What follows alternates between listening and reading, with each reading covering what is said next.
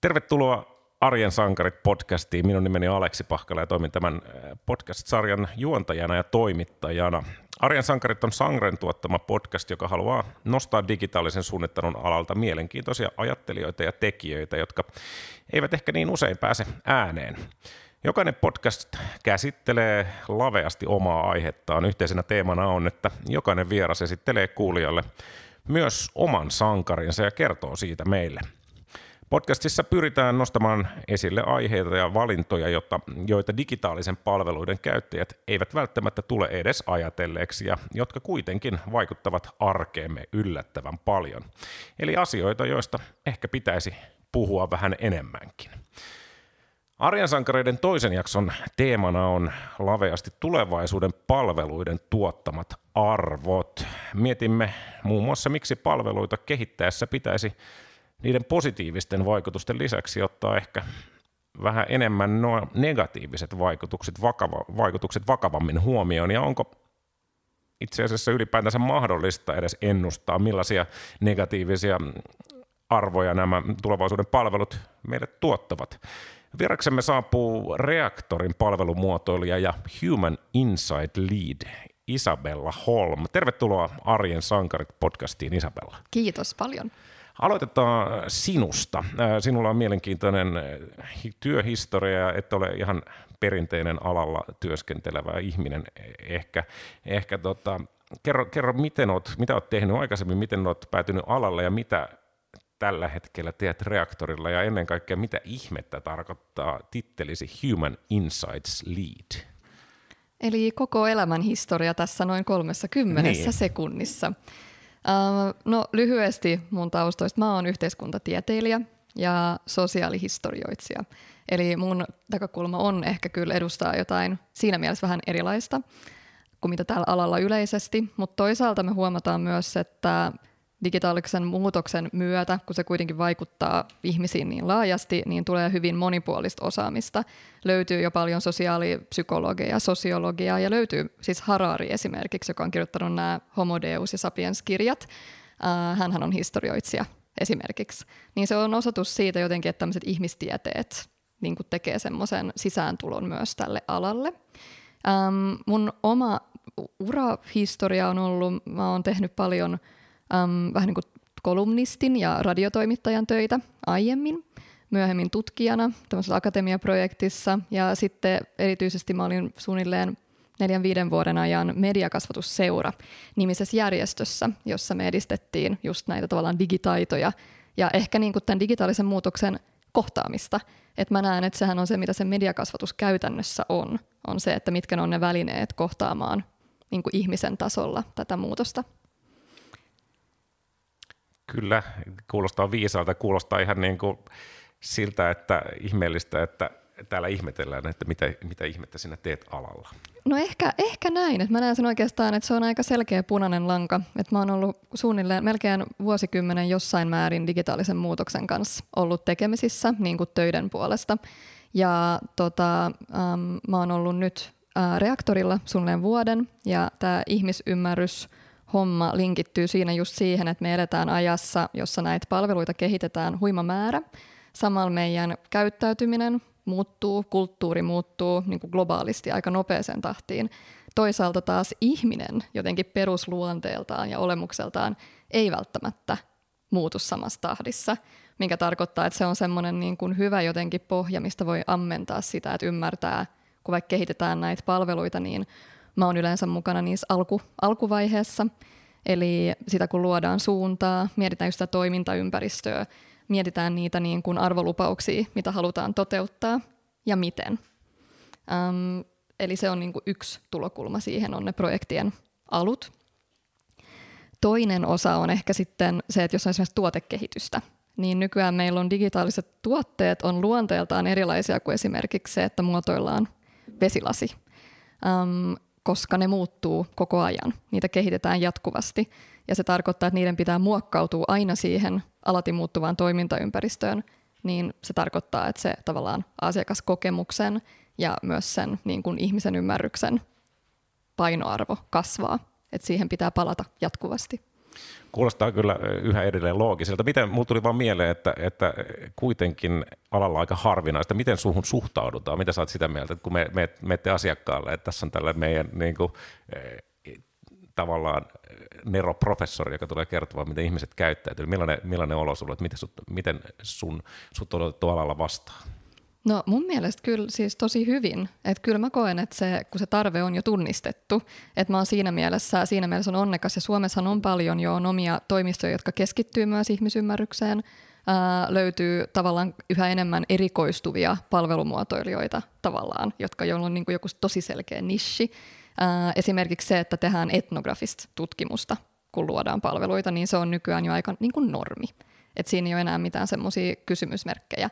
Mutta toki sitten se, että jos, jos, tota, ää, jos astuu sisään mm, taloon, jossa, ne, jossa esimerkiksi asiakkaan puolella on ollut totuttu tekemään asioita yhdellä tapaa hyvin pitkään, niin totta kai se on aina silloin, sitä pitää niin kuin vahvemmin selittää. Ja mun mielestä se on vaan hyvä, siis totta kai niitä kysymyksiä saa, saa esittää, ja se pakottaa itseäkin tavallaan uudestaan niin kuin määrittelemään sitä, että mitä arvoa mä niin kuin voin tuoda siihen kontekstiin. Niin, jotenkin sun silmistäkin näkee, että nautit työskentelystä ja nautit ainakin tästä aiheesta, että sulla on niin kuin intohimoa tähän.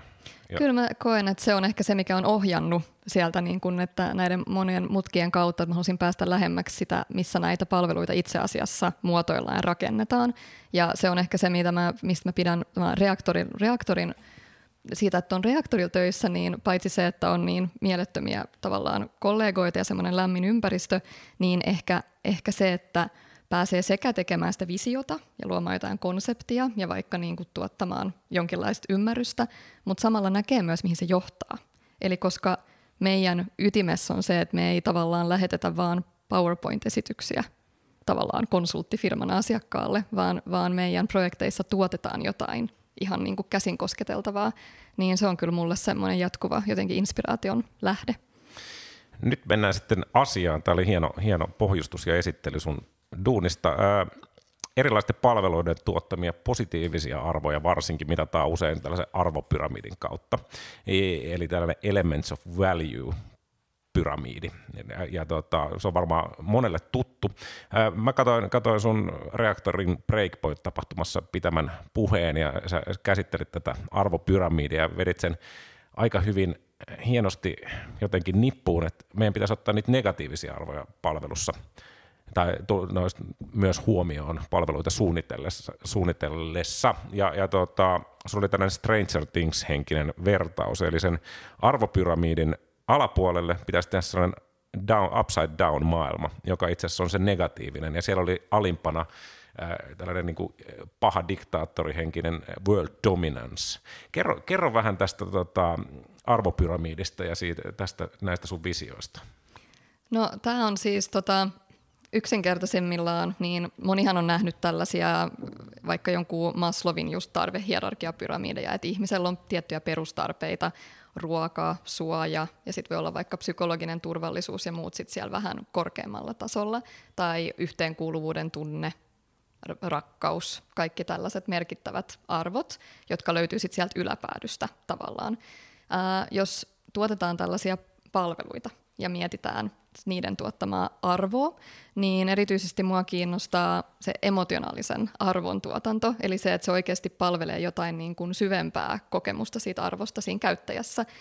Ähm, Tämä linkittyy ensinnäkin siihen, että me ollaan kuitenkin kulkemassa semmoista tulevaisuutta kohti, tai ollaan jo osittain sellaisessa tulevaisuuskuvassa, jossa nämä palvelut, esim. teknologia, niin kuin teknologialähtöiset palvelut on tosi intiimejä. Tavallaan ne tietää meistä tosi paljon. Ne kulkee meillä mukana niin kuin taskussa tai voi olla vaikka älysormus tai voi olla mikrochippi, että se tulee jopa niin kuin ihon alle.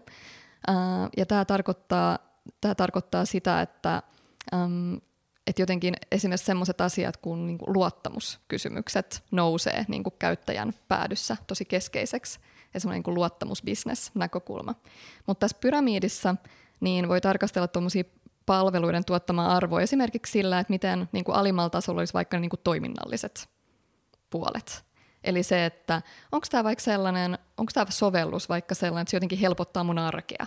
Se vaikka nope, nopeuttaa jotain mun prosessia tai mä löydän vaikka bussiaikataulut helpommin.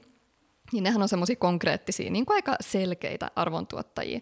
Sitten kun kiivetään niin kuin ylöspäin siellä pyramidissa, niin tulee enemmän just semmoista, että onko tämä palvelu, joka vahvistaa jotain sellaista tunneperäistä. Että esimerkiksi sosiaaliset mediat, niin niissähän ideana on just se, että sä saat sen niin kuin yhteyden tunteen ja että se palvelu jotenkin fasilitoi sitä tunnetta. Uh, niin näiden jotenkin tarkasteleminen on edelleen suht harvinaista, mutta se on yleistymässä. Eli tämä niin kuin pyramidiajattelu, siis sitä, se on yksi tapa vaan hahmotella sitä asiaa.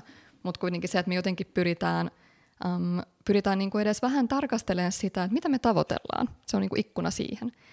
Uh, ja sitten toisaalta tämä kuva, minkä mä siellä piirsin tai, tai mikä, mikä mua niin kuin turhauttaa tässä, tässä mallissa on se, että, että mun mielestä se on liian niin kuin yksipuolinen. Uh, että jos mä annan silleen käytännön esimerkin, mitä mä silloinkin käytin, niin oli esimerkiksi tämä, että jos mä, mä jaan jotain itse Facebookiin, niin jos joku kysyy multa, että mikä on yhden tykkäyksen arvo, niin sen tykkäyksen arvo tavallaan muuttuu ajallisesti ja sen niin kuin kontekstin kautta. Eli ensin mä ehkä on jakanut jotain, sitten mä odotan jännittyneenä, että näkeekö kukaan tykkääkö kukaan, tavallaan mitä nyt tapahtuu. Ja varsin, mikä varsinkin, jos on joku sun oma blogipostaus, että sä oot oikein laittanut siihen. No juuri näin, että siinä, ja sekin, että mikä se tunne silloin on, että on jotenkin haavoittuvainen olo. No sen ensimmäisen tykkäyksen jälkeen voi tulla joku pieni helpotus, mutta sitten voi olla ehkä se, että no apua, että mitä jos se jääkin vain yhteen tykkäykseen. Niin sittenhän se yksi tykkäys, sen arvo yhtäkkiä tavallaan vääntyy. Että se vääntyy semmoiseksi, että se herättääkin sen epävarmuuden. Ja tota, Ää, näissä asioissahan sitten, no siinä voi mennä jonkin aikaa, niin tulee vaikka, saa vaikka 20 tykkäystä tai sitten voi olla vähän helpottunut olo, että okei, että mä oon niinku jotenkin sosiaalisesti hyväksytty, että mä oon nyt sellaisella jollain nolla niinku OK-tasolla. Äm, siitä sanotaan menee vaikka kolme tuntia, niin ehkä, ehkä yhtäkkiä jonkin niinku pankki räjähtää ja mulla on niinku 300 tykkäystä. Niin silloinhan sen, niinku, se, sen, se arvo muuttuu taas kerran. Mä voin tuntea jotain sellaista Um, siis voihan siinä tulla niinku ylimielinenkin fiilis, että kyllä niinku ego pönkittyy noissa tilanteissa ehdottomasti. Um, niin tavallaan rahallisestihan on olemassa malleja näihin asioihin, että mitä vaikka, mitä vaikka joku mediatoimisto saa siitä, että jakaa sisällön ja sitten se kerää 100 000 tykkäystä tai näyttöä, mutta tota, mut kokemuksen tasolla mua kiinnostaa nämä. Se varjopuoli linkittyy siihen, sitä voi tarkastella kahdella tasolla. Yksi on just se, että mitkä on vaikka nämä potentiaalisesti niin kuin kurjat seuraukset. Ää, mua kiinnostaa sitä ehkä enemmän se, että siksi mä kutsuin sitä just niin kuin upside down maailmaksi, että se on enemmän se niin kuin vääntynyt arvon kokemus. Eli ne on sellaisia tunteita, jotka oikeasti tuottaa arvoa mulle tai sille käyttäjälle, mutta jotka on ehkä meille vähän semmoisia juttuja, mitä me itsekin piilotellaan. Voidaan vaikka, voi vaikka vähän hävettää, että tuntee niin.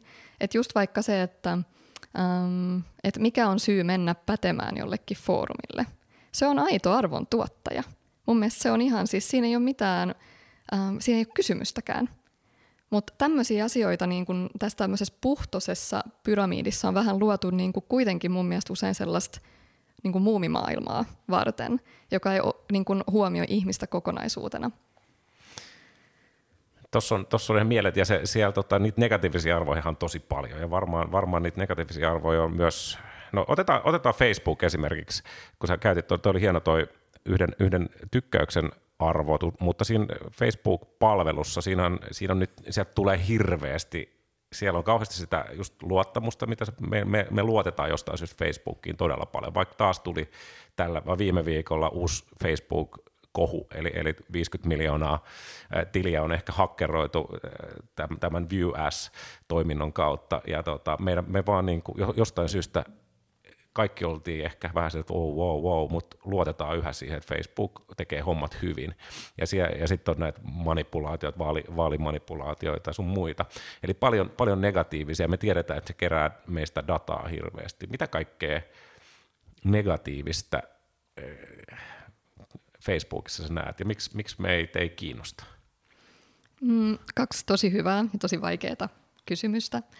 Ää, tota, no, ensinnäkin niin mä uskon, että osa näistä Facebookin ää, virheistä, niin että ne on ollut myös osaksi tiettyä sokeutta.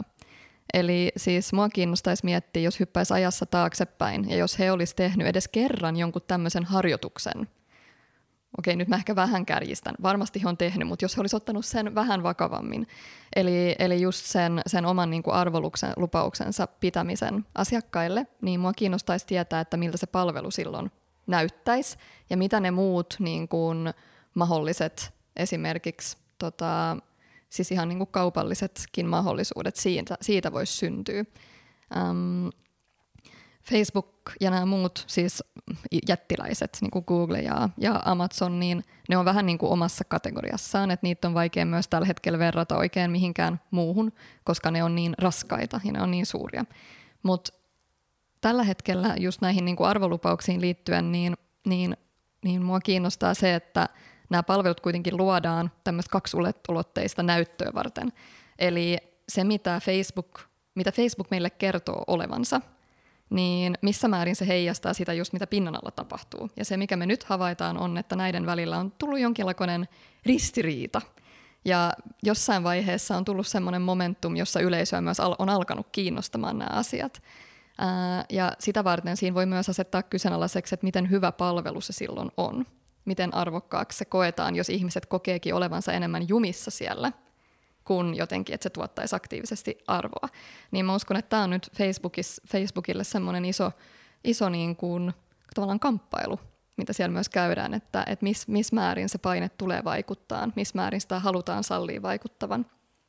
Mutta ehkä keskeisimpänä mä niin näen, että vaikka asioita tarkastelee niin kriittisesti, niin se ei tarkoita, että niitä tarkastelee ns. negatiivisesti, vaan jotenkin, että mä uskon, että se, että näitä asioita vähän miettii, ja just niin se tukee sitä suunnan luomista, ja se tukee sitä, että pystytään tuottamaan parempia palveluita.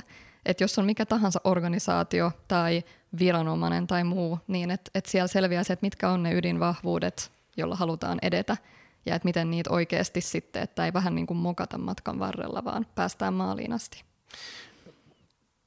me tiedetään, me osataan ennustaa tulevaisuuteen, että millaisia, millaisia uusia palveluita ja tuotteita on tulossa markkinoille, Mut, mutta tota, osataanko me ennustaa, millaisia negatiivisia vaikutuksia niistä tulee. Mä, mä mietin, että mennään nyt ehkä sovelluksista vähän eteenpäin, että meille tulee, saattaa tulla joku älyhammasharja, joka tietää, kuvaa sun suuta koko ajan, se tietää, että hei, sulla on kohta reikä, tai jääpä tuosta harjaamatta, tai sitten jääkaapit, jotka nyt ovat älyjääkaappeja, ne, ne kohta, kohta me puhutaan niille, tai me ostetaan sieltä, ja kohta ne alkaa itse asiassa puhumaan meille, kun me ihmiset ollaan valmiit siihen, että jääkaappi kertoo, että hei, et käypä sitä salaattia, älä, älä vedä bissejä tai muuta. Ja sitten tulee tietenkin äh, automaattiset autot ja ehkä jopa villemmissä, villemmissä veikkauksissa lentävät autot.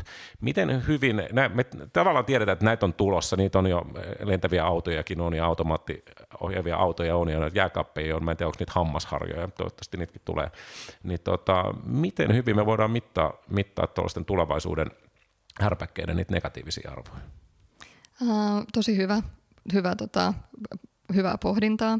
Mun mielestä esimerkiksi näihin tota, itseohjautuvien autojen suhteen, niin semmoistahan just nyt mietitään hyvin paljon. Eli tämmöiset klassiset esimerkit siitä, että meillä on tämmöinen AI-vetonen auto, joka ohjaa itse itseään ja sitten sen pitää valita kahden huonon vaihtoehdon välillä, että kuoleeko se matkustaja siis käy niin kärjistettynä, kuoleeko matkustaja, joka on siinä autossa vai esimerkiksi katua ylittävä lapsi. Ja onko sillä sitten väliä sille algoritmille, äm, että onko siellä kyseessä lapsi vai onko siinä kyseessä joku muu ihminen. Ja että miten tähän vaikuttaa esimerkiksi se, että millaisia ne kamerat, kameravarusteet on, että miten hyvin se pystyy ylipäänsä tunnistamaan äm, ympäristöään. Äh, nämä on tosi, näitä on tosi hyvä ja tärkeä miettiä nyt ennen kuin ää, ennen kuin näitä tavallaan käytännössä sitten on, on enemmän meidän, meidän ympärillä. Mutta fakta on myös se, että siihen on hyvin pitkä aika ennen kuin tämä tulee käytännössä näkymään meidän niin fyysisessä kaupunkiympäristössä. Et näissä, on, näissä on hyvä muistaa tavallaan myös se, se puoli, että, että näihin vaikuttaa lainsäädäntö, näihin vaikuttaa kaupunkisuunnittelu. Ja se on se, mikä tekee siitä mun mielestä erityisen kiinnostavan, että siinä on vihdoin, me ollaan vihdoin semmoisessa hetkessä – jossa kaikkien näiden toimijoiden on tavallaan pakko tehdä yhteistyötä, jotta ne asiat saadaan toimimaan.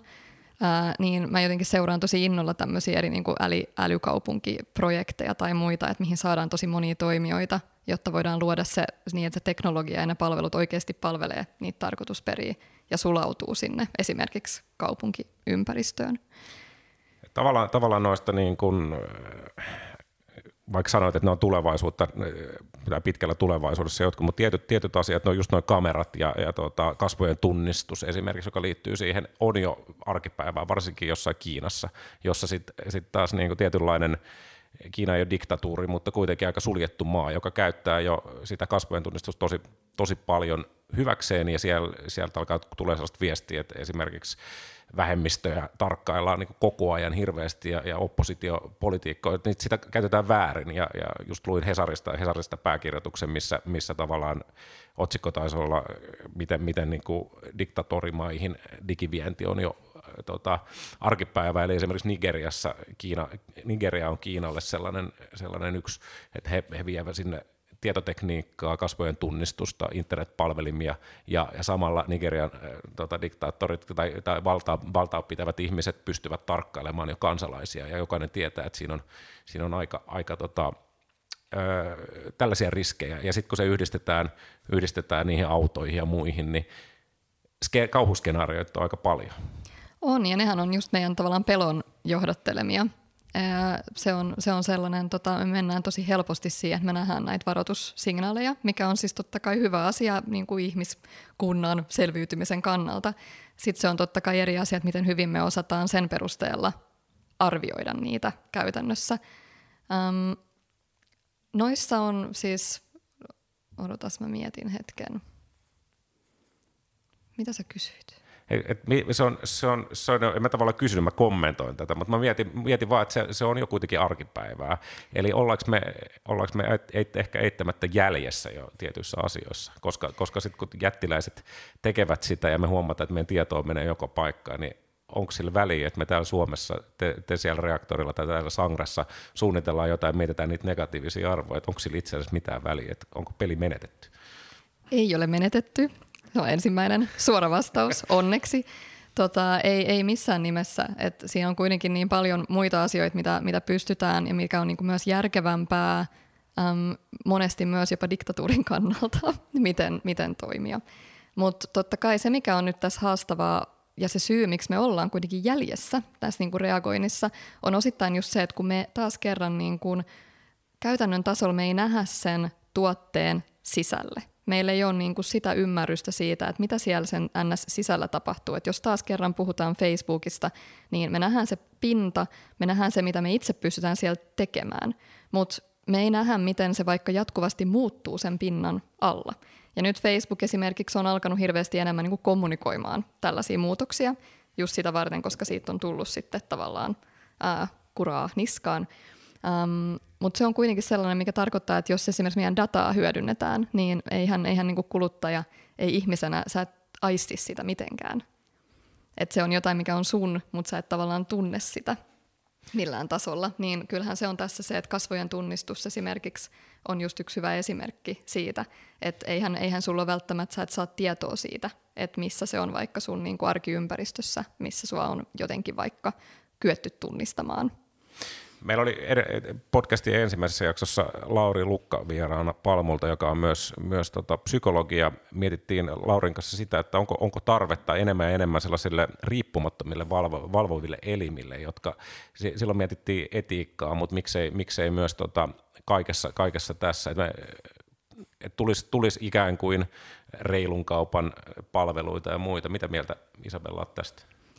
Siis hyvä idea teoriassa, ja aina voi olla siis ideaaleja ja totta kai mä kannatan tämmöistä ideaa ja mä uskon, että suuri osa varmaan olisi samaa mieltä.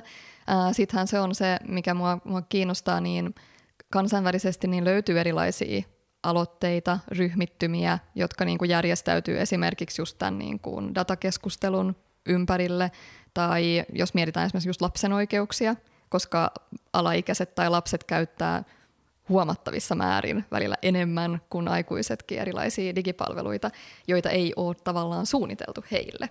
Niin, niin se, että miten se, miten se esimerkiksi vaikuttaa, vaikuttaa siihen kaikkeen, niin ehdottomasti ideaali olisi, että tästä pikkuhiljaa päästäisiin semmoiseen järjestäytyneempään Ähm, mulle tulee mieleen itse asiassa vähän niin kuin tilanne Euroopassa suunnilleen sata vuotta sitten, kun alkoi olemaan kaikkia tällaisia transnationaalisia äh, aatteellisia liikkeitä. Oli siis tota, ähm, kaikki nämä siis, jotka siis vastusti esimerkiksi alkoholin käyttöä, tai löytyi näitä tota, ihmisoikeustoimijoita, että punaisen ristin toiminta ja kaikki muuhan on lähtenyt just sellaisesta vähän niin kuin verkoston omaisesta toiminnasta. Ja sitten siitä on pikkuhiljaa kehittynyt jotain laajempaa.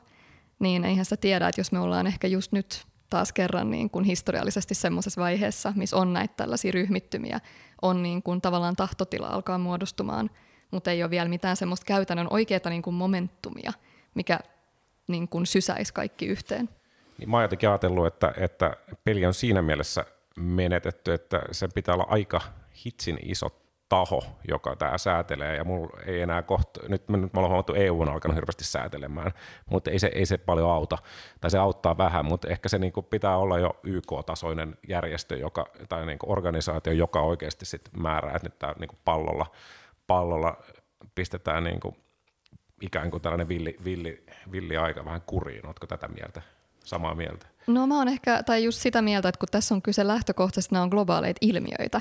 Siis että nämä kaikki tapahtuu niin kuin samanaikaisesti globaalisti, että me eletään siinä mielessä aika uniikkia aikaa. Niin totta kai se, se vaatii silloin niin kuin globaaleja myös toimijoita. Ja tulee kiinnostava nähdä, että miten tämän saa sitten jotenkin niin kuin paikallisellakin, paikallisellakin tasolla jotenkin toimimaan.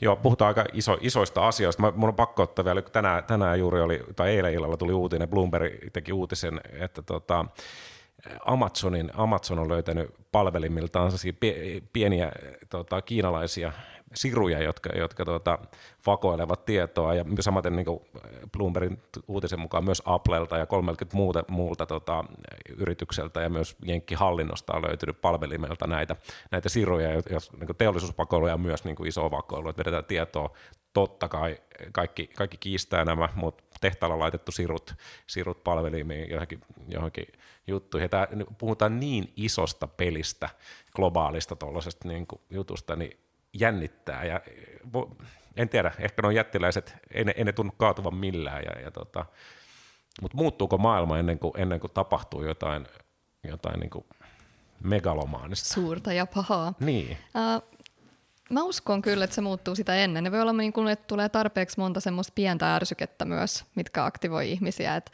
et, et, jotenkin, jotenkin just se, että kyllä nyt kuitenkin tuntuu, että näistä asioista keskustellaan erittäin paljon. Ihmiset miettii sitä, että minkälaista, minkälaista suhdetta he itse haluavat omassa elämässään rakentaa teknologian kanssa. Et näkyy esimerkiksi näitä kaikenlaisia somettomia kuukausia ja näkyy muita tällaisia niin kuin merkkejä. Um, tosi monella uuti- uutismedialla niin näistä aiheista just niin tota, uutisten määrähän lisääntyy vaan koko ajan, mikä myös kertoo siitä, että koko ajan kasvaa semmoinen kollektiivinen pohdinta siitä, että miten me niin kuin halutaan, miten me halutaan, että nämä jutut tulee menemään. Ja se ehkä taas korostaa sitä, että jossain määrin ihminen hakee aina sellaista tiettyä emotionaalista yhteyttä, ja se syntyy helpoiten luottamuksen kautta. Eli esimerkkinä, mä en tiedä, ootko koskaan antanut nimeä jollekin koneelle sun elämässä? Niin kuin lempinimeä koneelle, vai en itse asiassa ole. Joo. Oot sä?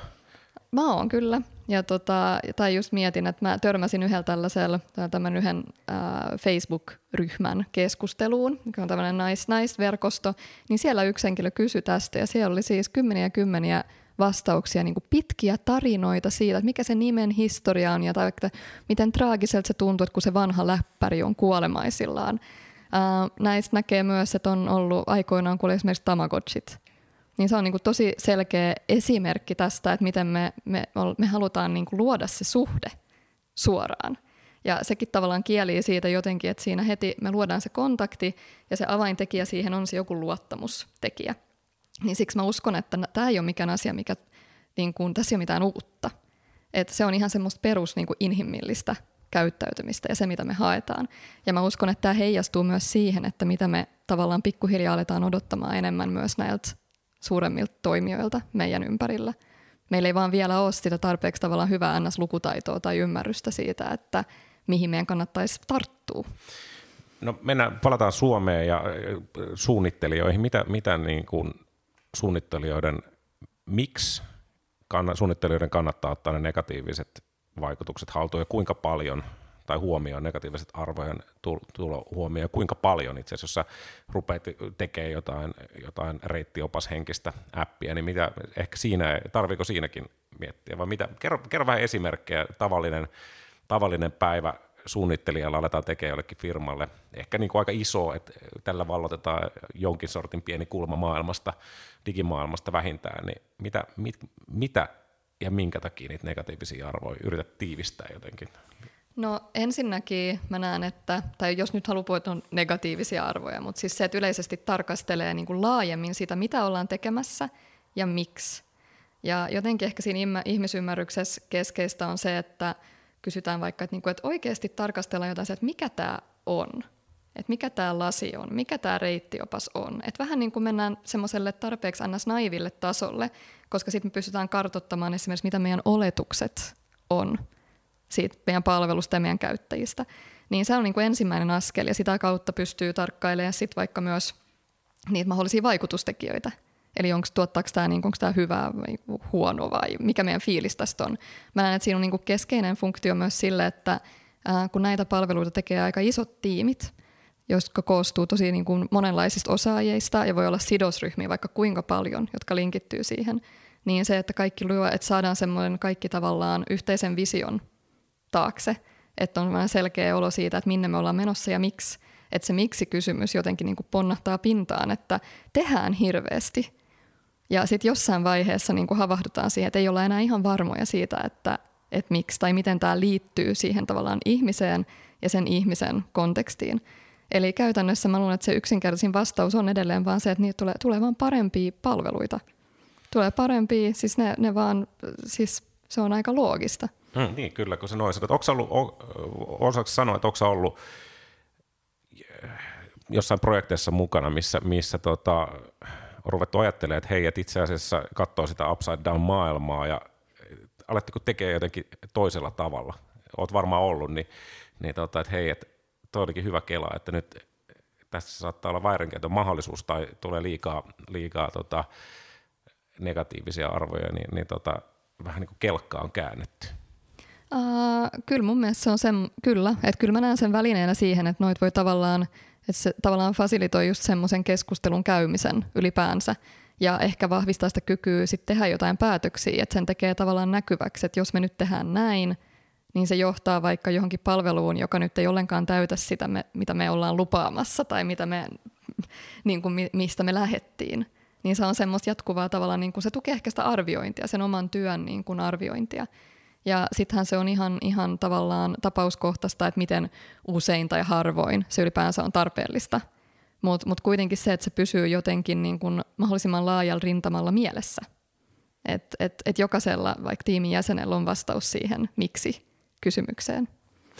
Mä, tota, kohta, kohta mennään sun, sun sankariin. Mä kerron tähän vielä, mä mietin tota, tai kuulin, kuulin eilen tota, lentävistä autoista, eli herra, herra Tesla, Tesla siinä samassa, samassa haastattelussa, missä, mistä tuli skandaali, missä oli polttanut pilveä, niin, niin tota, oli, oli ennustanut, että ei lentävistä autoista tuu itse niin kuin, se, on, se on yksinkertaisesti, ei niistä tule mitään. Tai ajattele, kun tuossa parkkiksella sun kotitalo edestä joku naapuri lähtee ja se lähtee nousee lentoon ja menee sun ikkuna edestä. Si, niin kuin siinä on ensimmäinen yksinkertainen syy, että joka, joka ikinen ihminen tietää sen negatiivisen vaikutuksen, kun joku talo on huputettu remontti ja sä heräät ja sulla onkin verhot auki ja raksamiehet siinä, sä oot siellä kukelit paljaana tai tuota, aamukahvilla, se, että ouch, niin se, se oli aika hieno visio, että, että sen takia ne ei yleisty. Että Tämä on tosi hyvä, tosi hyvä tarina just siihen, että tavallaan, että se, että unelmoi, on ihan eri asia kuin se, että elää sitä unelmaa. Siis, että sitten joutuu elämään sen unelman kanssa tavallaan. Ja tämä linkittyy mun mielestä ehdottomasti myös tällaisen niin kuin, tavallaan teknologian kehittämiseen – Kyllä Elon Musk, Muskilla on vielä vaikka pilvipäissä niin hyviä keloja. Mutta Isabella Holmes, sulla on mie- voitaisiin jutella, jutella monta tuntia tehdä monta jaksoa. Tämä, tämä on niin iso asia ja tärkeä asia. Tässä Arjen sankarit podcastissa on teemana myös se, että jokainen vieras esittelee jonkun oman sankarinsa. Eli joku, joku ihminen tai instituutio, joka on merkinnyt sinulle ehkä elämää muuttavasti tai ainakin, ainakin niin kuin idolimaisesti kerro, mä en tiedä, että tämä vähän jännittää, kerro, kerro tota, kuka on sinun arjen sankarisi tai suuri sankarisi? Mä saan ensinnäkin disclaimeri, mahdoton valita yhtä. Mutta mä sain heti, tota, kun sä kysyit, kysyit tätä multa tässä vähän aikaa sitten, niin mulle tuli heti tosi voimakkaasti mieleen tämmöinen yksi henkilö, äm, joka toimi aktiivisesti myös noin sata vuotta sitten. Ja hän on runoilija Edith Södergran. Oi mahtavaa. Ja hän on, suosittelen joka ikistä tutustumaan häneen, jos ei sitä ole tehnyt. Ää, oli toi siis modernismin Pohjoismaihin, ää, täysin aliarvostettu omassa ajassaan. Ää, kuoli myös hyvin nuorena, eli pienellä pienellä paikkakunnalla äitinsä ja kissansa kanssa. Hän oli myös yksi aikaisia, joka tota, jakoi tämmöisiä kissakuvia paljon, että tämmöinenkin edelläkävijä siinä mielessä.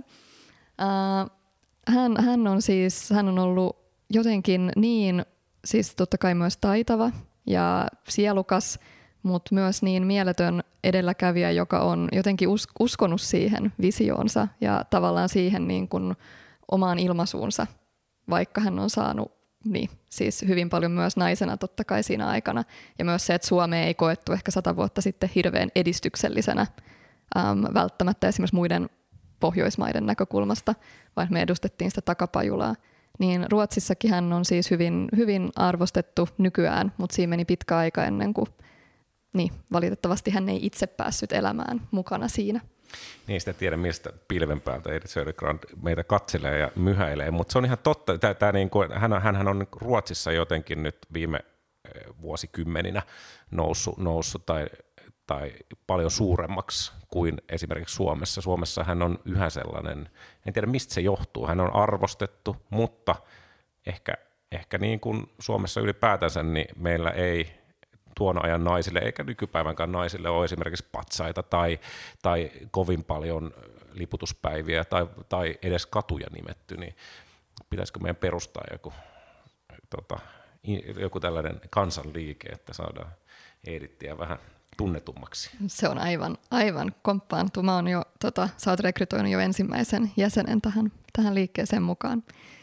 Ei, mutta tosi tota, hän ja sai paljon kuulla myös siitä, kun runon, runon muoto oli hyvin, hyvin niin kuin tiukkaan määritelty niin modernistit niin koettiin, että he eivät osanneet vaan riimata esimerkiksi. Tai siis yleisesti että he eivät hallinneet runoutta, oli se semmoinen, semmoinen ajatus. Ja tämähän on totta kai ollut sama asia kuvataiteissa, että esimerkiksi niin kuin, että ei osata maalata, jos on, te, jos on tota, maalannut abstrakteja teoksia tai muuta. Mutta siis kuitenkin hän on, hän on, häneltä kannattaa lukea myös esimerkiksi hänen kirjeitä ja muuta, mistä pääsee ehkä enemmän käsiksi siihen – siihen sisäiseen maailmaan, mikä siellä taustalla sykkii. Se on tosi koskettava ja hieno, hieno ihminen. Mä toivon, siis hänet mä haluaisin kutsua illalliselle. Toi se on, olisi se. Toi on hyvä. Mä suosittelen myös, miten mä, mä joskus tutustuin häneen, niin, niin tota, meillä oli levykauppa tuossa Roballa ja, ja tota, ruotsalaiselta indie, indie-artistilta Nikola Dungerilta tuli levy, jossa hän laulaa pelkästään Erik Södergrania ja se on aivan mieletön levy ja sitten sit, tota, totta kai ne tekstit ovat aivan mielettömät, mutta mut se, se tota, sitä ei muistaakseni edes julkaistu virallisesti. Suomessa, siihen aikaan myytiin levyjä ja tota, varmasti löytyy Spotifysta ja muualta, sitä kannattaa myös kuunnella. Se on ihan sellainen, me soitettiin kaupalla kaikki aina, aina niin kuin jähmettyä ja rupesi tuijottaa kaiutinta ja kylmät väreet, mä otan tämän levy, mikä tämä on, ihan sama mikä tämä on. Ja, ja tota, vieläkin kuuntelen sitä niin kuin tosi usein, koska jostain syystä en, en muista runokirjoja lukea, mutta, mutta tota, Mut siinäkin näkee, että mikä se on se, mikä vaatii, että se aktivoituu. Ja se on taas se, Kyllä. että sun ns. se arvon kokemus, kun siihen palaa, että se niinku aktivoituu sen tunnetason kautta. Ja sekin, se on jotenkin, jotenkin kiinnostavaa, että, että kun mietitään ihmisymmärrysajattelua, niin mun mielestä niin kuin paras tapa päästä ulos esim. omasta boksistaan siinä on se, että lukee vaikka mahdollisimman tylsän olosen kirjan tai, tai kuuntelee just jotain levyä, mikä, mikä niin kuin ei lähtökohtaisesti säväyttäisi vaan tavallaan, että pyrkii sieltä vaan miettimään, että mikä, mikä tämä on ja että miksi, mitä, mistä se kertoo, että tämmöistä tehdään. Joo, tarina, tarinoiden kerto, kerronnan arvo on myös niin kuin iso. Tämäkin asia, että jos ei, jos ei me, mä toivon, toivon, että ihmiset nyt alkaa, alkaa tota, ottaa. Olipa hieno sankari. Ää, kiitos oikein paljon Isabella Holm tästä tuokiosta me voitaisiin jutella niin kuin pidempäänkin ja ehkä otetaan sut johonkin jaksoon uudestaan. Tuleeko sille vielä jotain lisättävää mieleen tästä aiheesta? Jätetään ne cliffhangeriksi sitten jatko-osaa varten. Kyllä, kiitos, kiitos seurasta arvon kuulijat ja, ja tota, nautitaan ja muistakaa lukea runoja ja kuunnella musiikkia myös.